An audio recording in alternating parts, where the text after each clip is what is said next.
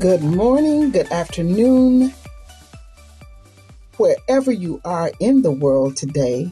I greet you in the name of Jesus Christ and I welcome you to Wow, What a Show.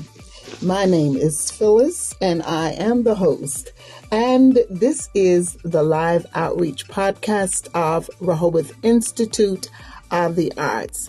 That is our episode list title. That's how you find us on your um, Podbean or your, I mean, I'm sorry, on your podcast um, app, whichever you use. Just search for Rehoboth Institute of the Arts and we shall indeed appear. God bless you. We're so glad that you have joined us tonight.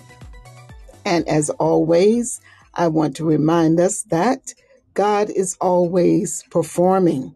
He is on display. Psalm 19 tells us that the heavens declare the glory of God, that the firmament shows forth his handiwork, and day unto day utters speech. Night unto night shows knowledge. There is no place where the speech is not heard. That is an amazing effect to ponder an awareness of God in every day of your life is set there right in our experience with the natural world. And we behold the glory of God. And that glory is not only there for us to uh, look at, but also for us to uh, see and recognize as his almighty, powerful, wonderful hand. Blessed be the name of our Lord and our God forever and ever. You know, he's left a stamp of himself in the world so that we are able to know that he exists, that he is real. And all the things that we learn of him in the Bible uh, just really deepen and, you know, help us to articulate uh, his existence and we should be very, very um, convinced, and we should be, I believe, really happy that we know him and that he has called our names. And so we can be witnesses of who he is. And that's important. That's very important because when you say that you know him and give witness of his presence, then you can invite others to do so and they will perhaps believe and uh, be themselves very willing to stand up for God and stand up for he, who He is. So I hope you will. As a matter of fact, I hope you will uh, pay attention more and more to the day when you arise in the morning, that you will see the glory of God and just really honor Him as He is very present in our world. So uh, that's is you know what I like to declare every time I come on, and I want to myself remember and know that our God is an awesome God and that He never leaves. He does not forsake us. His presence is always uh, around us. His protection is always with us. We are able to see and call upon Him with the confidence that He hears us and that He will answer us. And uh, so I hope you uh, pay attention and then, you know, have your own testimony about the awareness of God in each new day if you don't already, right? So here we are again. We are in the Christmas season. And it's amazing to me that um, there's so much about Christmas that I thought I knew. And yet, when I read more, I find that there is more to know. So I want to actually have a little uh, game tonight. If you can join me in it, it would be lovely. Um, we could play a game and see what we know about Christmas as Christians. We should really know a good deal about any holiday that we say we're celebrating that honors our Father. Um, and yet I, am not quite sure that we we know about Christmas. Uh, so hopefully, if anyone shows in in the studio audience tonight, we will uh, we will uh, discuss it, you know, and see how where we're going with it. But um, if no one comes, then what I am going to do is I'm going to throw out some questions anyway, and then I am going to respond to them myself, right? So, um, like I said, this is Rehoboth Institute of the Arts, and this is our outreach, and we have been wanting to do um, uh, our podcast with artists, etc. But as and and when we and we and we do that, and we've had some really great ones in the last maybe four or five weeks. Definitely, we have had a serious and wonderful series on the analysis of the cultivation of the character Jane Eyre in Charlotte Bronte's novel Jane Eyre. And it was just done so well. I was so blessed by it. And I thank God that Anna was willing to come and, and share with us. And she did. And she did an excellent job. I hope that anyone here who missed that would be willing to go to the podcast uh, website or the podcast site. I don't know how to call that, but anyway, where all the episodes are uploaded and go back through it. I really think it will do your heart good. I really think it would be greatly benefiting, benefiting for you to uh, listen to that as we are considering all the time our own salvation Tony Richie, God bless you. How are you? So glad you are here. And right now, Tony, it's just the two of us, but I'm going to continue. And as, as you you didn't hear, but but, but maybe you uh, will join me in in uh, playing a little game. Uh, fun facts about Christmas. But before I start, I want to ask the Lord to guide me in this process tonight. I um, it took me a long time to know what I would do tonight because it is just before Christmas. And I really don't kind of turn my mind to Christmas like that until the last couple of days when I know that family is dependent on me. So then I kind of get down and, you know, try to make a, um, a festivity happen for my family. But when my family, you know, my kids are now grow, my children are on their own pretty much, and only my son lives in an apartment below. Um, then um, I don't kind of pay attention to that much anymore. Um, I don't. I, but but this this year I am doing so, and I'm doing so though with a little bit more. What do you call it? Um, I, for some reason, I'm paying attention to the the um, what are the oh god elements of christmas those things that we decorate with and how how we actually do christmas. I'm really paying attention to that. And it started me wondering again for the maybe the third time in my life i've actually stopped and done some history and all that stuff. But this year i was sitting in church and um I saw the Christmas tree there, right, all decorated and sitting right beside the podium where the preacher preached from. It's not quite the, you know, I don't guess he calls it an altar. But, uh, and for the, I'm telling you, it seemed very odd. Good evening, Sharice. How are you? I am so glad you are here. God bless you. We're going to play a little game, see what we know tonight. I don't know that we know much. And I don't know that I'm, you know, it's going to be all that organized, but nonetheless, uh, I, I do want to do this. And what I am trying to find out, of course, is, um, how much we know about this thing we call Christmas. So over the years, like I said, um, there, there have been times when I would just kind of question the whole idea of a celebration that was not laid out in the biblical record for the early church. And so I decided, well, I'm just not going to deal with that kind of sort of but it seems so odd that this christmas tree is sitting there in the church and of course i know that this christmas tree the, the decorating of the tree and all of that stuff has kind of you know has been kind of pulled into uh, the meaning of Christmas, as we call it. But I also know that um, in the oh, and I didn't look it up. I, I apologize, but there it is in one of the one of the uh, major prophetic books, there is a kind of a scathing accusation against Israel for uh, going out and decorating the tree.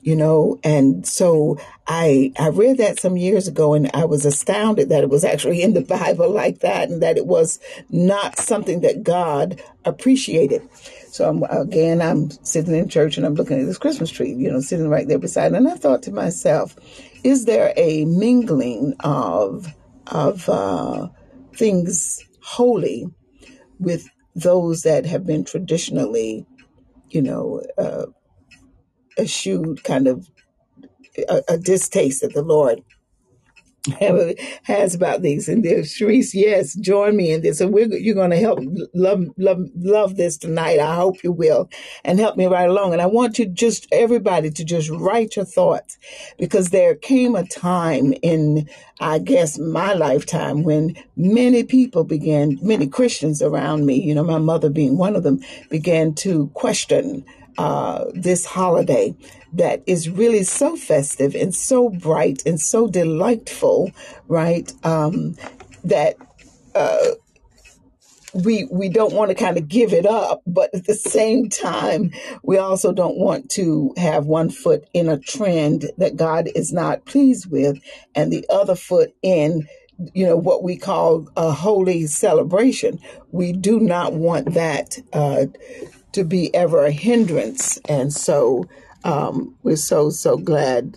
Hi, I'm sorry, I'm reading, talking at the same time. Welcome over. Okay, Brand Day and Lord again. Yes, we bless him. Okay, thank you, Tony.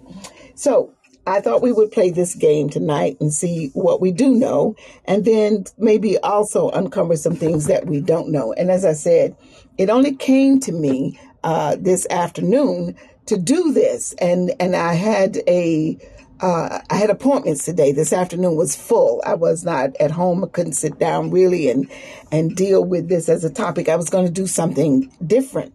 Um, but now I, am going to pull in what I was going to do with that, and that is look at the prophecies of the of Jesus Christ and His birth, and then read the Christmas story. Of course, that just makes good sense, doesn't it? But the, the more I thought about it, the more I thought, well, okay, that yeah, I think everybody kind of knows that. So let's do something a little. And I'm sitting in a in a uh, performance this evening, my little granddaughter, and um, and it came to me to do what I'm going to do. So we're going to play a game, right? And bear with me because, of course, you know I'm not organized about it. But nonetheless, here we go.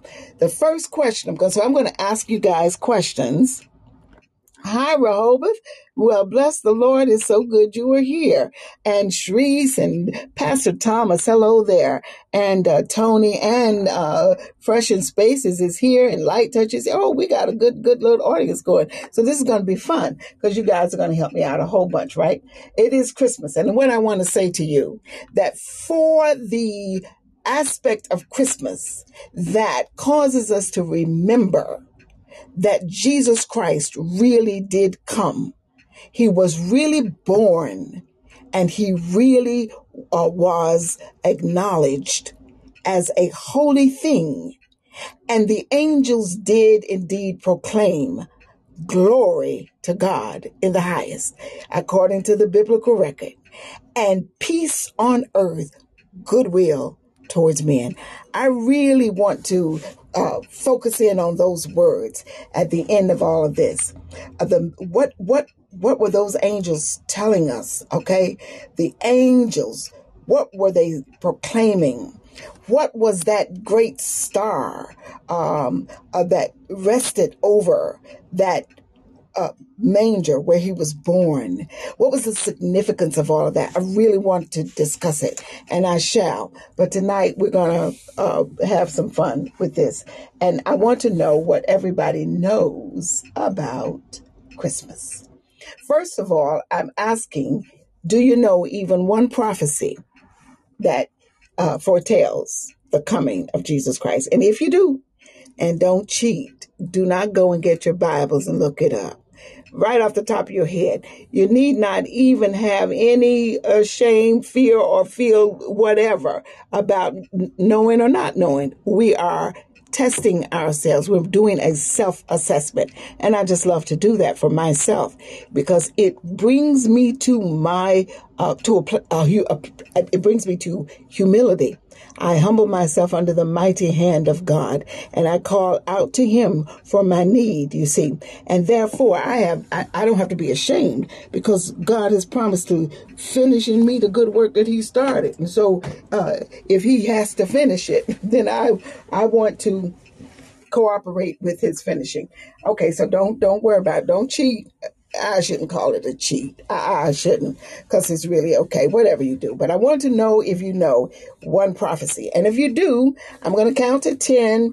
I want you to type it into the chat and I will, um, let's see who finished first, but everybody is a winner. Okay, dokie. So here we go. One, one prophecy. Just give me the book and the prophecy. You don't have to give me a, um, you know, a, a, a, an address. Okay, so here we go. One, two, three, four, five, six, seven, eight, nine, ten.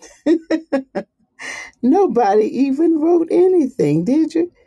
Okay, no, no, no, no, no, no. Tony said he's going to prepare a place for us with the Father, so I know he would definitely, he's definitely going to come again. Actually, yes, that's good. That that's future yet. That it that is a prophecy that has not yet been fulfilled. I mean, he has gone right, but he hasn't come back to take us there. Um, but a prophecy of the coming of Christ it is so um, accurate, these prophecies. And so I'm going to, of course, let's see. Okay, Shri says a son uh, shall come from the line. Good. Absolutely wonderful. That's good. That is one of the prophecies. Yes, that he should come from the line of David. And uh, so tonight you're going to learn something because I'm going to go. Oh, so Sharice is she she Sharice you won round one. Okay, so there we have it. Sharice is the winner there. Uh, I'll send you something good. Okay, everybody's going to get a prize, but Sharice is going to get that one for that prize. Okay, or the winner will get it uh, for the whole evening. So here are the prophecies of the coming of Jesus Christ, and they were fulfilled in the birth right there. So I'm going to tell you the prophecy. The first one is from Genesis 22, chapter 22, verse 18. He shall be a descendant of Abraham. And it, it reads there, and through your offspring, all nations on the earth will be blessed. It is fulfilled in Matthew 1, verses 1 through 17, and in Luke 3, verses 23 through uh, 38. The genealogy of Jesus Christ lays out in the book of Matthew and in Luke, Luke the details. Jesus' lineage through Abraham, through Isaac, and through Jacob. And the lion. He is the lion of the tribe of Judah. And if you go, if in, you know, that genealogy traces him back. So you keep going back and back and back. And um, I, I want to get my Bible because I don't have it here. But if you read through the genealogy, you will find that he is all the way back to Abraham. The genealogy takes us and through the line of David.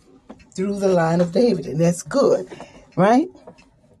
For unto us a child is born, a son is given. That's right. And the government will be upon his shoulders, and he shall be called Wonderful Counselor, Mighty God, Everlasting Father, Prince of Peace. Of the greatness of this government and peace, there will be no end. Absolutely. That is Isaiah. So we are going to that one, right? Um, so that's another fulfilled prophecy, and it is uh, from the book of Isaiah. Now, you know something about that very scripture, too. It is, um, uh, that's in Isaiah, I think it's 9 and uh, verses 6 and 7. Uh, God so is so wonderful in his way that this composer musician Handel. I forget Handel's full name. Oh my goodness, uh, Handel. I, I forget his full name. Nonetheless, the Handel. You know, in in the fifteenth and um, the sixteenth century, many of the classical composers were employed by the church, and so they created music for church. And Handel wrote the Messiah, this amazing work, and it is all scripture. He wrote it in a full 28 days. It is the um, Bible as th- through prophetic words and other things that have been spoken by God. You have to listen to the Messiah. You have to listen to it. And you have to hear all of that scripture set to music. But he wrote this one, For unto us a child is born, a chorus, full chorus. And it is um, just a wonderful, wonderful work uh, to listen to. And it, was presented in a, in a, uh, church or I can't remember. I read the story so many years ago. And at the end of it, the piece is so magnificent that the king stood up. And that's why when we hear the Messiah and it that final chorus, we are supposed to stand out of reverence that they were so moved and so taken by this com- this complete work. And so every Christmas, every Easter, there is a there is a portion that can be sung at Christmas and a portion that can be sung at, e- at Easter because he covers the birth and the death and resurrection of Jesus Christ. And finally, the uh, Hallelujah chorus, and it ends with the that grand Amen. It is amazing. It's amazing, and um, all this scripture. So every Christmas, you can hear this music. So, guess what, guys? Guess what that has done? That has caused the gospel to be preached all over the world. This gospel of Jesus Christ has been carried in song every which way because everybody, every nation that studies any music at all and has a grand chorus is singing the Messiah. But that is not the only oratorio ever written to glorify God. There are many of them. I danced in one, Elijah, right? And there's just just so many works. But this one work is the one that has been sung since it was composed throughout all of these uh, centuries. And I think it might have been, oh gosh, I, I'm so unprepared. I can't remember when it was uh, composed, but and you know I could find it, but that's not our purpose tonight. Nonetheless, uh, look it up and listen to it. You will be blessed. So that's one prophecy. That's two prophecies. So Tony got a prophecy too. Tony and Sharice each have one there. And then, um, are there any more? Have I missed any? His kingdom would be on our to uh, come through like touch like the show. All right. Now, the other prophecies that maybe you don't know about are so we've done the two Isaiah ones. We do the fact that he shall be a descendant of Jacob uh, is written in uh, Numbers 24, verse 17. A star will come out of Jacob, a scepter will rise out of Israel.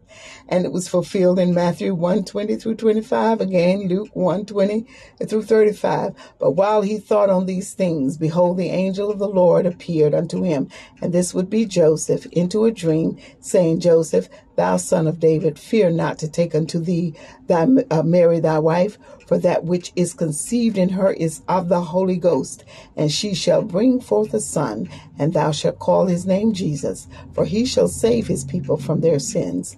Now all this was done that it might be fulfilled which was spoken of the Lord by the prophet, saying, Behold, a virgin shall be with child, and shall bring forth a son, and they shall call his name Emmanuel, which being interpreted is God with us.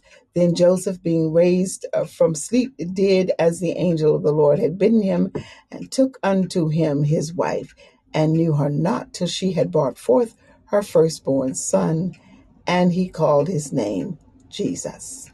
And so we've got those, right?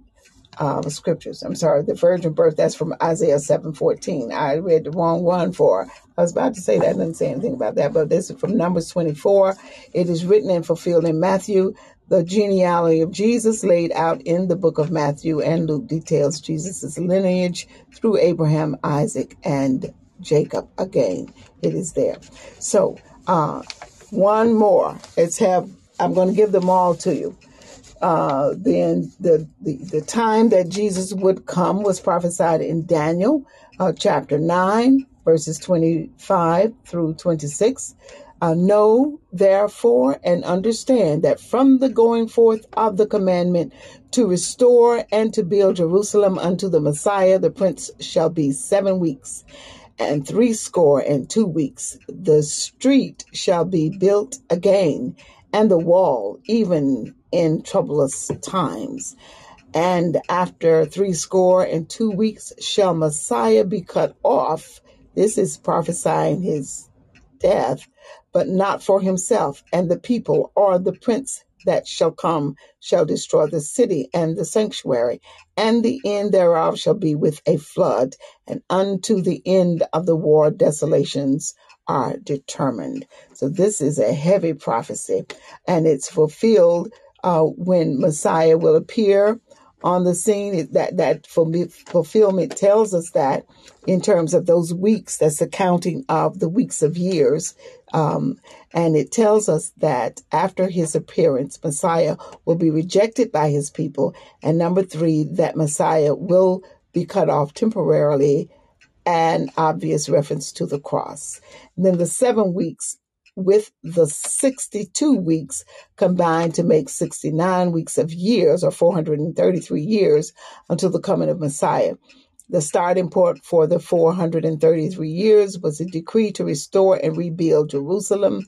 This is a reference to the decree given in the time of Nehemiah in the 20th uh, year of King Artaxerxes in 445 BC, and that's in Nehemiah 2 1 through 8. And after this, Messiah would appear on the scene. The words until Messiah, the prince, refers to a time when Messiah would be manifested as the Prince of Israel. This would be around AD 30 through 33.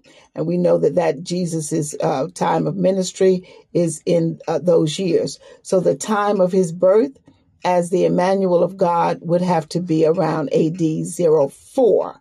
Uh, so you see, these guys are people. They're counting time in ways that, that you know I would only have known if I had read them. But there it is. But you know what? Even to the fulfillment of where he would be born, that prophecy is made in Micah chapter 5 verse 2 and fulfilled and of course in Luke and Matthew the, the, the account of the birth of Christ but thou Bethlehem Ephratah Though thou be little among the thousands of Judah, yet out of thee shall he come forth unto me, that is to be ruler in Israel, whose goings forth have been from old and from everlasting. And of course, you can go ahead and read that again in those same books. Um, destruction of the children. Remember, after Jesus Christ was born, they say he, he might have been um, about three years old uh, because King Herod was looking for him, right? And he sent forth those wise men, those men who were supposed to come back and tell him where, where he was. They found him, but they didn't go back. They went uh, somewhere else so they wouldn't be found uh, and destroyed because they didn't want Christ destroyed either. They didn't want to put that on that uh, innocent baby. And so uh, it is written in Jeremiah 31 15, a voice was heard in Ramah, lamentation, weeping and great mourning, Rachel weeping for her children, refusing to be comforted because they are no more. Now, Rachel was the wife of of um, Jacob, right? And if Jesus Christ is out of the lineage of Jacob, he is also from the tribe of Judah. His lineage takes him back through David, and he goes all the way back to the tribe of Judah, right? And Rachel, then being the wife, now she was not the mother of Judah. Judah was born between from Jacob and Leah, but uh, I believe that the Lord accounts uh, Rachel as the mother because she was the, the, the wife that Jacob worked for those first seven years, and that's the one he was supposed to have, but he was tricked and he got Leah instead, right? And Leah had all these sons. Rachel only had two and died after the in the the birth of the last one. Uh, so that is that scripture when Herod sought for Christ those wise men didn't come back after a few years and he went looking for them and told them to, crucify every child under the age of and i think it was three years old. And so all those children were destroyed. And remember god sent word to joseph to turn out and not go in the direction they were supposed to be going into so i think that's how jesus christ ended up in jerusalem read behind me and make sure that i am telling you the absolute truth right? Uh, let's see, under the, according to the time, which had, so then Herod, when he saw that he was mocked of the wise men, was exceeding wroth and sent forth and slew all the children that were in Bethlehem and in all the coasts there are from two years old. And I said three, but it was two, according to the time which he had diligently inquired of the wise men. Then was fulfillment was, uh, which was spoken by Jeremiah the prophet, saying, In Ramah was there a voice heard of lamentation and weeping and great mourning, Rachel weeping for her children and would not be comforted because they are not. Wow. So, um, yes, Sharice, he will be crucified for our sins. And that is in the uh, prophetic uh, scripture that we read before. Then uh, there's another prophecy that he would return from Egypt. That's what the Lord sent him into Egypt to, to cover and keep Jesus from being uh, massacred by Herod's men. So he in in uh, Hosea it is written that out of Egypt I call my son. And that is fulfilled in Matthew 2 13 through 15. And when they were departed, behold, the angel of the Lord appeared to Joseph in a dream, saying, Arise and take the young child and his mother and flee into Egypt, and be thou there until I bring thee word from Herod, who will seek the young child to destroy him.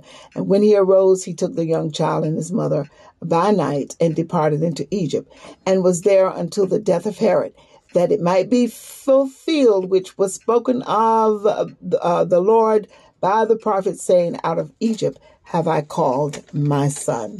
So there it is, guys. You know, the Bible is amazing. If it is written like it was in the king and I. Remember, he said, So let it be written, so let it be done. That's God, honey. When he says it's going to happen, it happens. And it happens just like he said it was going to happen. Okay, so there we go. Now let's keep on moving with our little um good evening, Miss Teeny. It's so good to see you here. Let, uh, question two. Uh, Okay, what is my question? Okay, do you know when Christ was born? Oh, do you know the time of year that Christ was born? Can you give me a scripture that would kind of point us to the time of year that Christ was born, the season, so to speak? Was he born, you think, in the uh, winter, like we celebrate in the birthday? Was he born, do you think, in the summer? Was he born, do you think, in the um, spring? or was he born, do you think, in the fall? Just this is a thought question, so everybody will get what point for this one. When do you think he was born? So somebody, Fre- Freshen says in the spring. Okay, Freshen. Okay, we got one or question two. Anybody else have any ideas? Uh, yeah. Okie dokie. Spring, spring. Tony says it's spring. and I'd like to know why you think the spring. Tell me why you think the spring. Because I'm thinking a different season, but you tell me why you think spring, because you could be very, very right. Um, okay, so we have two there. So now Tony has two, Freshen has one, Shreese has one. And let's go on to our next census taking. Ah, woo, we got some, uh, and and that's what I think. Uh, I think a colder time because he was wrapped. Okay, and okay, so Sharice is asking, but okay, what is the colder time that you think uh, uh, but don't we don't we generally wrap babies when they're born? I don't know, but a colder time. So is that winter, Shrees, or is that spring? It's kind of chilly sometimes in our spring, but you know what? We're we we are in a different part of the world, right? Um, and so I I was in um, Guayaquil, Ecuador. So I, I I spent a mission time down there, right on the equator. Right on the equator, I was right, and you would think it was hot as July jam, right? And it was, but it was their winter time. It was their winter, and the winter uh, is marked not by a much of a change in temperature. It does lower a little bit, but it's it's marked by other things that happen in the season. Tad is from Ethiopia, and their winter is the rainy season. Not much change in temperature. Average temperature in Ethiopia is 72 degrees, right there around where you came up, uh, Addis Ababa, right?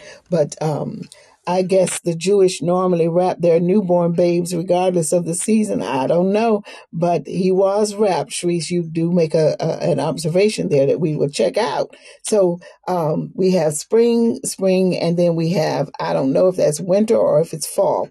And I'm going to just add my little two cents in it. I, I'm thinking that it was probably the fall. And the reason I do so, and I can't go into it right now, but I will I'll bring it to you later. But I'm thinking the fall. Let's do some research and see how close we come to maybe being right. We don't really know because um, unless the census is taken, now that is a um, a, a really the detail that I had never uh, considered. So we shall consider it. All righty. And now here it is. At third, the third one uh, was Christmas a holiday established by God through Jesus Christ in the early church. Was Christmas that holiday? A holiday. Any takers on that one? When did we, is Christmas an always holiday or did it just show up at some other time? Anybody say no takers there? Okay. I want to um, uh, uh, I want to read something to you on that matter. Uh, let's see. Um, I gotta just find myself. Oh, I didn't count down, did I? Uh, one, ten, nine, eight, seven, six, five, four, three, two, one. All righty. So we got, oh, got answers here. Light Touch says no. That is so true, Light Touch. Uh, so there's one.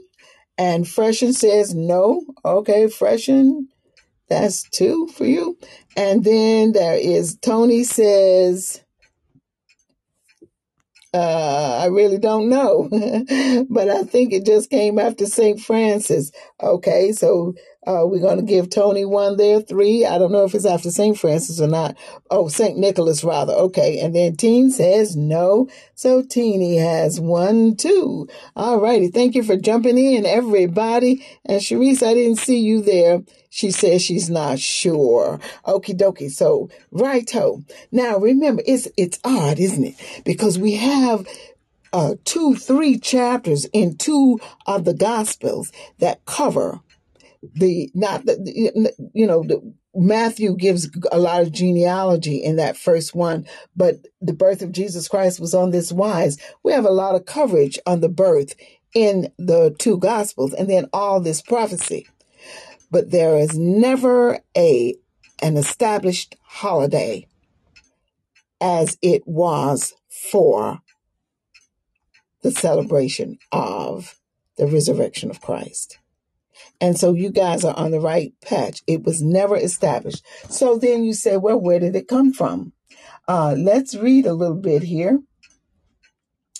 in the middle of winter, that, that that's always been a celebration around the world uh, for uh, people concerning light and the birth and darkness of the days of winter. Many people rejoiced during the winter solstice when the worst of the winter was behind them and they could look forward to longer days and extended hours of sunlight.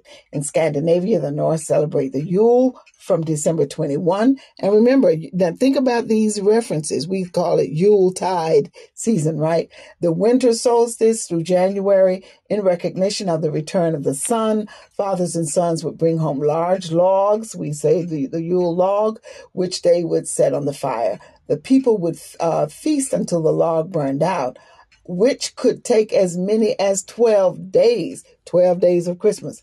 The uh, Norse believed that each spark from the fire represented a new pig or calf that would be born during the coming year. Now, you know, the Jewish people, pigs and calves, that, that is not quite how they go, you know, the pig and definitely maybe the calf, but not, um, unless it was uh, koshered. And so the end of December was a perfect time for celebration in most areas of Europe. At that time of year, most cattle were slaughtered so they would not have to be fed during the winter. For many, it was the only time of year when they had a supply of fresh meat. In addition, most wine and beer made during the year was finally fermented and ready for drinking. In Germany, people honored the pagan god of Odin during the midwinter holiday, and Germans were terrified of Odin as they believed he made nocturnal flights through the sky to observe his people and then decide who would prosper or perish. We're going to find out who's naughty or nice, right? St. Nicholas, right? Um, um, as they believed he made nocturnal flights, I'm sorry, and then decide who would prosper or perish, who gets a good gift, right? The good children get the gifts, right? Because of this presence, many people chose to stay inside. So now we come to Saturnalia and Christmas. In Rome, where winters were not as harsh as those in the far north, Saturnalia a holiday in honor of Saturn, the god of agriculture, was celebrated. Beginning in the week leading up to the winter solstice and continuing for a full month, Saturnalia was a hedonistic time when food and drink were plentiful and the Norman, normal uh, Roman social order was turned upside down. For a month, enslaved people were given temporary freedom and treated as equals. Businesses and schools were closed so that everyone could participate in holiday festivities, and the beat goes on. So, is Christmas a day that when Jesus Christ was really born? You have so truthfully stated, no. And we really don't know when um, Christ was born. So this holiday was um, brought in uh, the, to, to the church in the fourth century. It was never celebrated in the church until the fourth century. And um, the main holiday of the Christians in the early years of the church was Easter the main holiday. The birth of Christ was not celebrated. And in the fourth century, church officials decided to institute the birth, this holiday. And uh, the Bible does not mention dates and all that. We've already said so. But uh, although some evidence suggests that his birth may have occurred in the spring on a king, and you got that right. Uh, why would shepherds be herding in the middle of winter? Okay, so Pope Julius the First chose December 25th. Pope Julius of the Roman Church chose December 25th, and it's commonly believed that the church chose this date in an effort to adopt and absorb the traditions of pagan Saturnalia festival, first called the Feast of the Nativity. The custom spread to Egypt and then to England by 432. So it's in this century, this um, 400, you know, which is the, the fifth century, uh, it kept spreading and it went it, it was in England by the end of the sixth century. And by holding Christmas at the same time as the traditional winter solstice festivals, church leaders increased the chances that Christmas would be popularly embraced, but gave up the ability to dictate how it was celebrated. And it goes on, you know, the celebrations were made kind of crazy. It was raucous to the degree that Christmas was, uh, and this is the next question, uh, was there ever a time when Christmas was banned. Was Christmas ever banned? Anybody? Any takers? 10, 9, 8, 7, 6, 5, 4, three, two, one. Okay, you feeding off each other. That's right. It was banned. It was banned in Scotland for a while. It was banned in England for a while. And guess what, guys? When those um, pilgrims came to the United States, this is the next question. Was there a Christmas in the U.S.? 10, nine, eight, seven, six, five, four, three, two,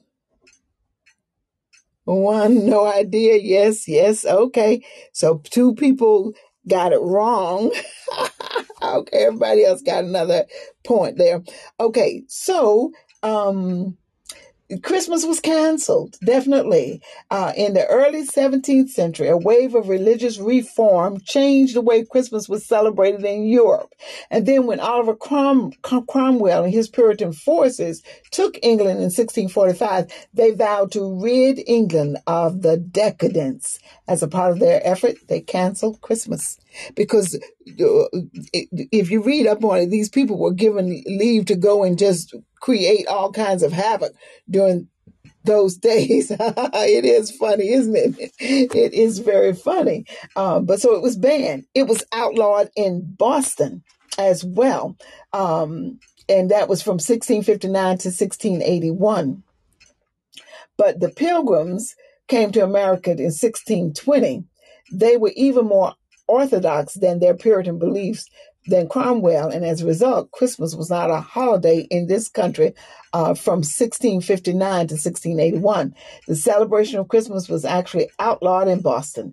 Anyone exhibiting the Christian spirit was fined five shillings. Now, that's funny, right? Because they use the term spirit, the Christmas spirit. And that Christmas spirit came out of those wild celebrations where that, you know, the slave slave people were given leave for that 30 days and they would really drink up and carry on and go to the rich people's houses. You should read it. It's really funny. And uh, of course I read it, you know, um, and then all these, um, these, uh, emblems that we have to represent Christmas were part of celebrations that happened in, in the um, hedonistic fashion and the uh, pagan fashions and the uh, uh, celebrations of the, the, these gods, the Saturnalia, and all that stuff. Read it after the American Revolution. English customs fell out of favor, including Christmas. So, in fact, Christmas wasn't declared a federal holiday until June 26 in 1870.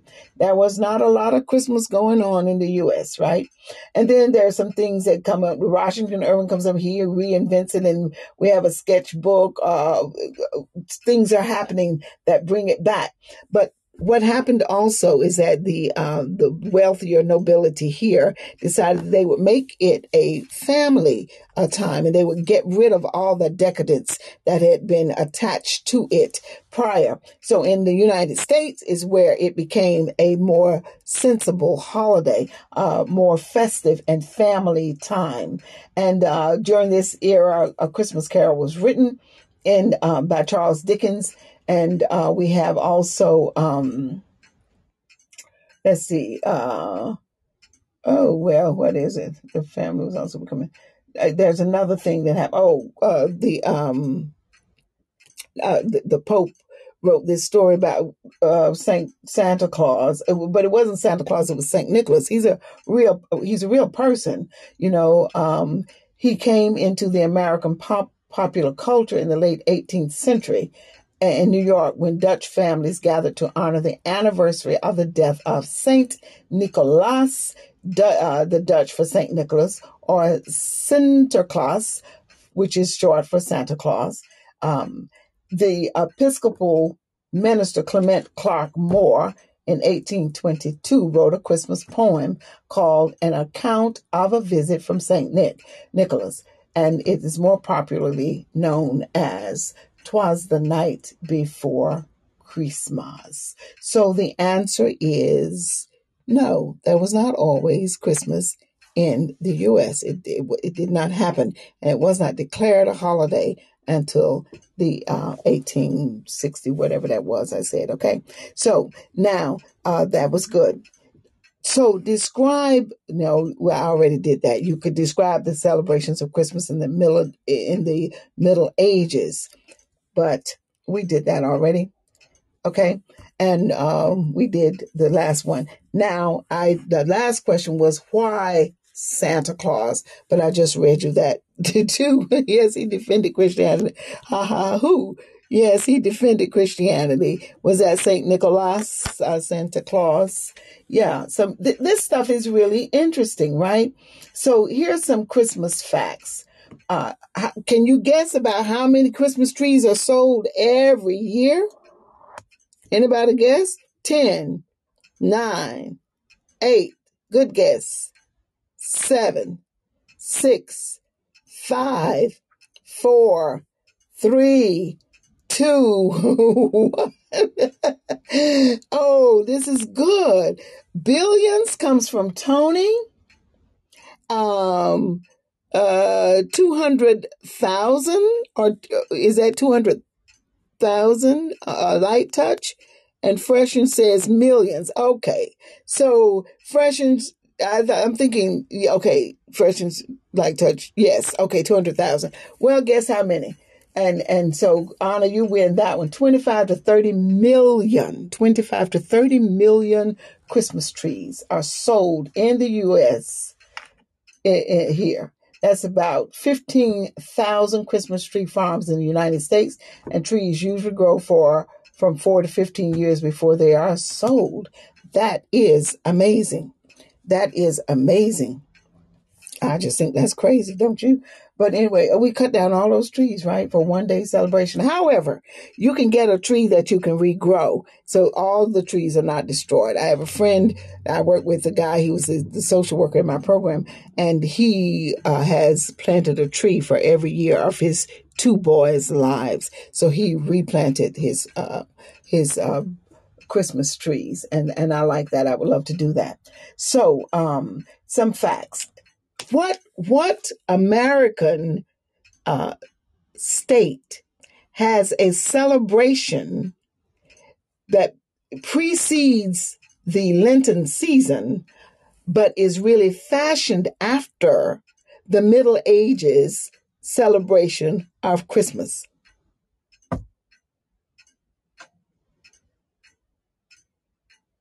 More than the people that know about Christ's birth. Sharice, you just about right on that matter. I meet children today who don't know the name Jesus. Our work is cut out for us, guys. Tony says it is New York City. Mm, Tony, I know we would think so, but it is not New York City. Come on, Americans. What state? Maine? No. What state? I'm sorry, Anna Kane. I deviated. I don't know. What state in the United States or what famous city has a celebration that precedes the Lenten season, but most resembles what the you know the, those celebrations were in the Middle Ages for Christmas. Rowdy and raucous. Anybody know California? Hollywood, I guess. San Francisco. Oh my goodness, you all are funny. Okay, I'm just gonna have to give you 10 9. Oh, Louisiana. Absolutely. Light touch. That's your point, girl. That is exactly right. What's it called? Come on, what's it called? What's it called? What's it called? 10 9 876 Idaho. I like touching good. Mardi Gras. Absolutely. Fat Tuesday. And on that day, I mean, you know, I was blessed. I was in a band in, in, in high college. You know, I was in band all my life. It feels like at that time. It doesn't now. But uh, we, we uh, played in a, uh, in a parade for Mardi Gras. I'm telling you, the whole city turns upside down and all those um, beads. They throw the beads out on the from the balconies, and we must have marched. And that that parade had to be ten miles long. I came away from that parade with. I mean, I was tired, my legs hurt, and everything. Um, so that is exactly right. It is New Orleans, New Orleans, Nouvelle Orleans. It is a French. It was you know New Orleans was um I mean what is Louisiana was held by the French for a minute there, and uh, they brought that that uh, that celebration before Lent season. That's it. Absolutely. Another um, Christmas fact is when it was canceled from 1659 to 1681, the celebration of Christmas was outlawed in Boston, and lawbreakers, well, I told you that, were fined five shillings. How about that? Christmas was declared a federal holiday on June 26 in 1870. Another fact. The first eggnog made in the United States was consumed in Captain John Smith's 1607 Jamestown settlement. The first, excuse me, eggnog. I used to make eggnog all the time. I love that stuff. And then the Salvation Army has been sending Santa Claus clad donation collectors into the streets since the 1890s. Um, then the poinsettia uh, are named for Joel R. Poinsett an American minister to Mexico who brought the red and green plant from Mexico to America in 1828. It is a beautiful plant, and it is so beautiful, really. Uh, Rudolph, the most famous reindeer of them all, was a product of Robert L. May's imagination in 1939. The copywriter wrote a poem about the reindeer to help lure customers into the Montgomery Ward department store. We know Montgomery Ward, right? We all shopped there at some point. If you're from the where was my in the South? Yeah. Construction workers started the Rockefeller Center Christmas tree in 1931. So, guys, I had fun. I hope you did have a little bit, and I hope you learned a little something. Now, the, I want to, you know, kind of draw this to. Well, let's see who the winner is, though. Who is the winner? Uh, Light Touch has three. Freshen has two, four. Tony has four. Teeny has two, and Sharice has three. So you didn't do bad. It was really good, and everybody gets a gift from the podcast. How about that? I appreciate you taking part. That was wonderful. Pastor Thomas, he would have won, but he left us, didn't he? and he came back and just as we we're finishing up. So that's good. That's good. That's good. So many things about Christmas. And because we really want to be uh, in line with God, I, I did this tonight so that if you have ever questioned your uh, participation in it or questioned any of those things that are associated with it, at least you will, and you may have looked it up. I don't know. You know, I looked it up many times and I, I went back and forth a little bit. I stopped doing a Christmas tree, but it was easy for me to stop because my children had grown up. You know, it was easy a thing to do. One year with the children, I, I did not uh, do a, a, a Christmas tree because I really got very concerned. And like I said, this year I was sitting there and I was looking at that tree. And I will give you the reference for this uh, decorating of the tree that is in the Old Testament. I'm going to find it. I hope before we before we uh, finish up tonight. But while I'm doing that, I want to uh, talk about the proclamation of the angels. Guys, really think on this matter. Picture yourself, put yourself in that place where Jesus Christ was born. Whatever the weather that night, it was clear night, it had to be, because the star was over this manger. The wise men had followed this star and they landed at this manger in some barn somewhere out in um maybe maybe not out uh, in a field, but away from the public because the inn was full. Everyone had been called down to pay these taxes. So actually, it, it, they were alone in this birth, but they were surrounded by many. I can imagine, right? And then you have this bright, phenomenal star, which many archaeologists have looked into it and tried to find out, you know, who, what this star was. Was there any uh, uh, historical recordings of this amazing star? And there has been some reporting of what this star might have been, right? Uh, but nonetheless, here's this infant child. And these men have come and they actually pay homage to him. They bring these gifts that signify the life that he would live. Frankincense, myrrh. Myrrh was used. Um, I think myrrh and frankincense may be. Well, frankincense is like a Oh my goodness, help me out. What is the significance of the frankincense? The myrrh, I think, is significant of the death, the gold of his kingship. See, and they bring these elements there. How could they have known, which they did know? They had, Herod used them. Uh, I think the tree scripture is misunderstood, but it's worth searching there are scriptures that have been taken out of context. Well, actually, I read it for myself, and I don't think it's uh, bad. But anyway, oh, I'm just uh, blessed to be a part of this wonderful family. Just like, oh, praise be to God. Thank you, Tony. Look at the happiness and joy all over the house. I thank God for giving families that um, does not place limitations on people, no matter where they are from. You got that right. It's a wonderful thing. But the, here we go with this um, these elements, and the wise men knew that this baby had been prophesied, and they must have known also that the time was upon them. And so Herod sends them out to find this prophetic fulfillment, and they did find it. And then they made their way away. I can't remember if they went into Egypt too, but they got away from Herod because Herod was a very, very wicked king, according to the reports. You know, there's an old expression they say that uh, kind of signifies that, and you can't out Herod Herod, right? He, he's just he was just a bad, bad kind of guy, and uh, he was going to kill, and he did kill those children. And here we are, fulfilled prophecy right before you in the form of a baby. A baby, right?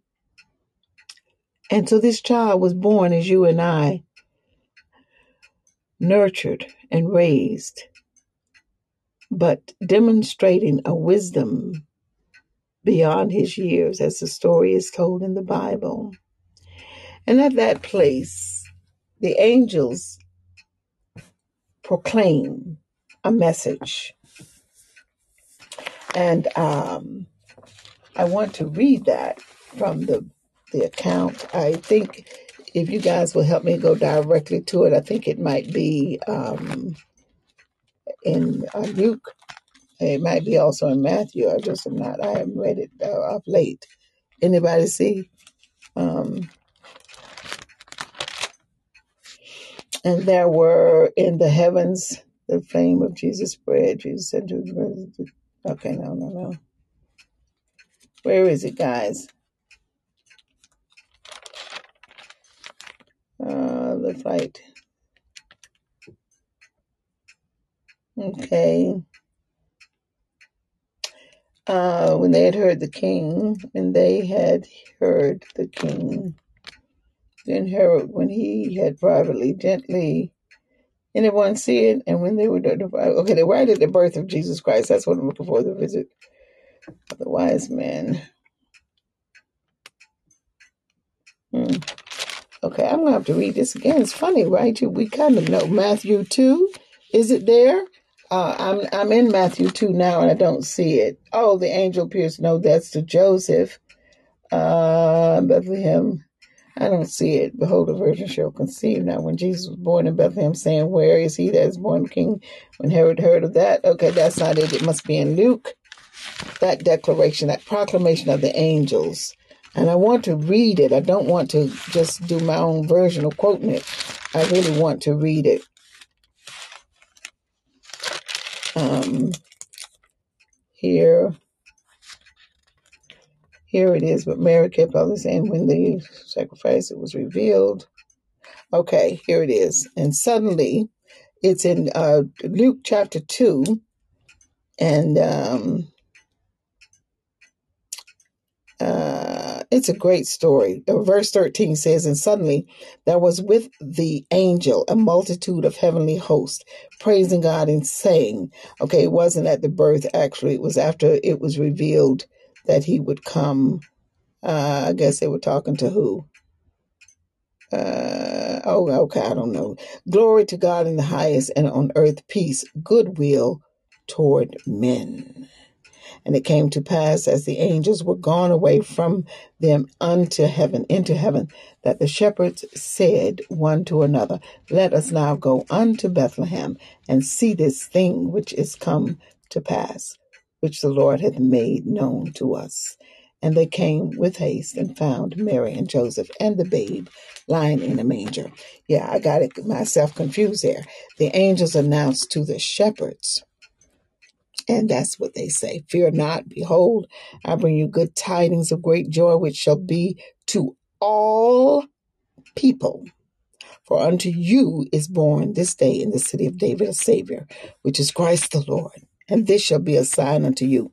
You shall find the babe wrapped in swaddling clothes, lying in a manger. And suddenly there was with the, uh, the angel a multitude of heavenly hosts praising God. Now, they, you know, I would love to have been out there. Good gracious. Let me tell you all, when I went to uh, Niagara Falls on the Canadian side, which I am told is more spectacular than on the American side, uh, Anna was there. We drove, we were approaching uh, the destination, right? And we could hear the fall of the water. We could hear that water falling, and we were not there yet. We were way down the street. I became so petrified. I was actually scared out of myself. I was afraid to actually go up to the lookout. And okay, I had lots of fun, but I have to say, oh, God bless, we will pray for them. I shall, I shall. Right on. Welcome, Joy. Sharice, thank you so much for taking the part. Everyone, you read Sharice's tech, uh, her, her uh, uh, chat there, and we're praying for her job. So these angels, I'm making a, I'm making a point. I was afraid in the face of the power of God, right? In the declaration of his glory, in the sound of that falling water, I could have fallen on my face and never moved. I didn't want to move. I didn't want to go up there. Right. And I don't know where uh, Victoria Falls is in Africa, but it's greater than Niagara Falls over here. It is a powerful, I've seen pictures of it, and I'm, I'm telling you, I would be petrified. The sound of the water is enough of it, but to see an angel proclaiming the birth and the fulfillment of this prophecy to the lowly, such as a shepherd is, out there tending sheep, right? And to say to them that there is now some something that has happened for you. It has happened for you. And then to be joined by the angelic host, singing praises and saying, Peace on earth, goodwill toward men. I wondered all these years if there was peace on earth and goodwill toward me, and why is there so much chaos and pain and sorrow and suffering and war and tension and racism and hatred? What was that that they were saying, Lord? And today God showed it. Well, it wasn't just today. It came uh, some time ago, but I brought it back again. What he, what I believe they were really saying is that there in that manger, wrapped in those swaddling, and I'm told that swaddling means kind of ragged, kind of unkempt, those clothes, a lowly child born to just an ordinary lowly family, announced to just these ordinary lowly shepherds, was peace peace. And God's that desire for all men to experience His goodwill. and that whosoever would receive and accept the greatness that God had now performed on behalf of all men, they would be the recipients of his salvation and they could be called the children of God. I tell you guys, that's a lot to think about and even more to be thankful for. And if you have yet to receive peace, Jesus Christ, the Prince of Peace, if you have yet to receive that goodwill, I would that all men should repent, come to repentance, and that none should perish. Then, right now, as we look at how mankind can institute a thing and then for one purpose make it another purpose and it can just kind of be balled up but god is constant. He never told us we had to celebrate his birthday. He never said go out and give gifts because he had given the ultimate. We can't outgive him in that. He has given to us peace and his goodwill. And he has called out to the whole world the declaration of his glory and his salvation. And he bids us all come in and sup and have eternal life. And that's my prayer for all, everyone under the sound of this voice tonight, not just that you are saved, but that you tell someone else. You be a witness and you tell them about the goodness of God, in that He did indeed make a decree. And that decree was born, that prophetic statement from the beginning of time when he told Adam and Eve in their uh, sin, when it was found out that he would redeem them. He said it, he said it, he said it. He said that Satan would bruise his heel, but that he would crush. Hallelujah. Satan said. And he said it would come forth from this woman.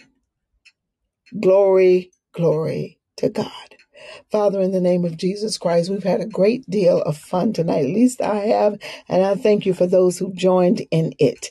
Just looking at the facts and not being overburdened, Lord God, with a thought. But I ask you to create in us a clean heart and a pure understanding that we may celebrate you as you would please us to do.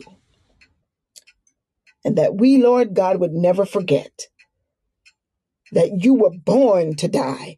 And maybe that's why you did not institute a celebration of your birth because you were born in the form of Jesus Christ, fashioned in that made uh, a human body to die and pay the ultimate price for the redemption of mankind, anyone who would come.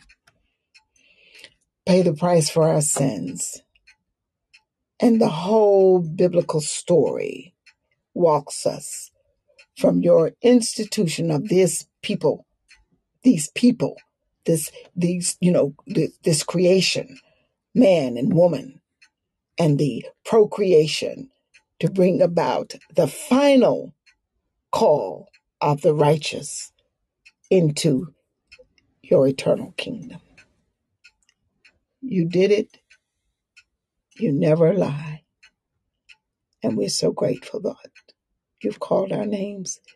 Make us grateful enough, Lord God, to care for others that we may at least introduce someone who doesn't know you. Introduce them to you and be a witness of how wonderful you are and how great your salvation is And I pray this in the name of Jesus, as I also pray for Sharice's family. Those children are ill, and you are the great physician. Not only do you heal the sin sick soul, but you have the power, Lord God, to touch the sick body, for you made it. And you can speak, God, in every organ, every system, every cell. Lord God, everything inside that we cannot see, you already know about and you can see. And you can speak, Lord God, and it must obey every little, every part of it. Every drop of blood, every cell. Lord God, everything must obey. And we ask you, Father, for healing over all of us in the name of Jesus Christ, that we may live strong lives to do the work, Lord God, that only your children can do. And that is be an instrument of your love and carry your great gospel, anointed by you, God, to save many from their sins. I pray and I bless you for it right now in the name of Jesus Christ. May our God be praised forever and ever. I welcome you all and I ask the Lord to give you a joyous, wonderful celebration, but that you keep in the center of it this this story that is recorded both in Matthew and Luke that Jesus Christ so loved the world that he kept his promise. He knew he was going to do it from the beginning. That he gave his only begotten Son so that whoever believes in him shall not perish. So the Bible says, will not perish, cannot perish if you believe in him. But you will also have eternal life. And with that, I bless him and thank you for being with me tonight, for always being with me. And I ask a double portion of his goodness, his blessing, his prosperity, his love upon you all. I bless him and thank you so much. And I know you know we've been dining at a table. It's been great tonight. It's always good every morsel, everything we take in is for the nourishing of our spiritual life so that we grow more and more like Jesus Christ. Joy, you're so welcome. I hope you will join us at 8 o'clock. This is Rehoboth Institute of the Arts Outreach. We are, wow, what a show in the live format, right? And I hope you will come again. And uh, thank you guys. It was so much fun for you to participate as you did tonight. Go in peace, enjoy your holiday, and join me again next week. God bless you all. Bye for now. I love you too so much. Thank you, Joy.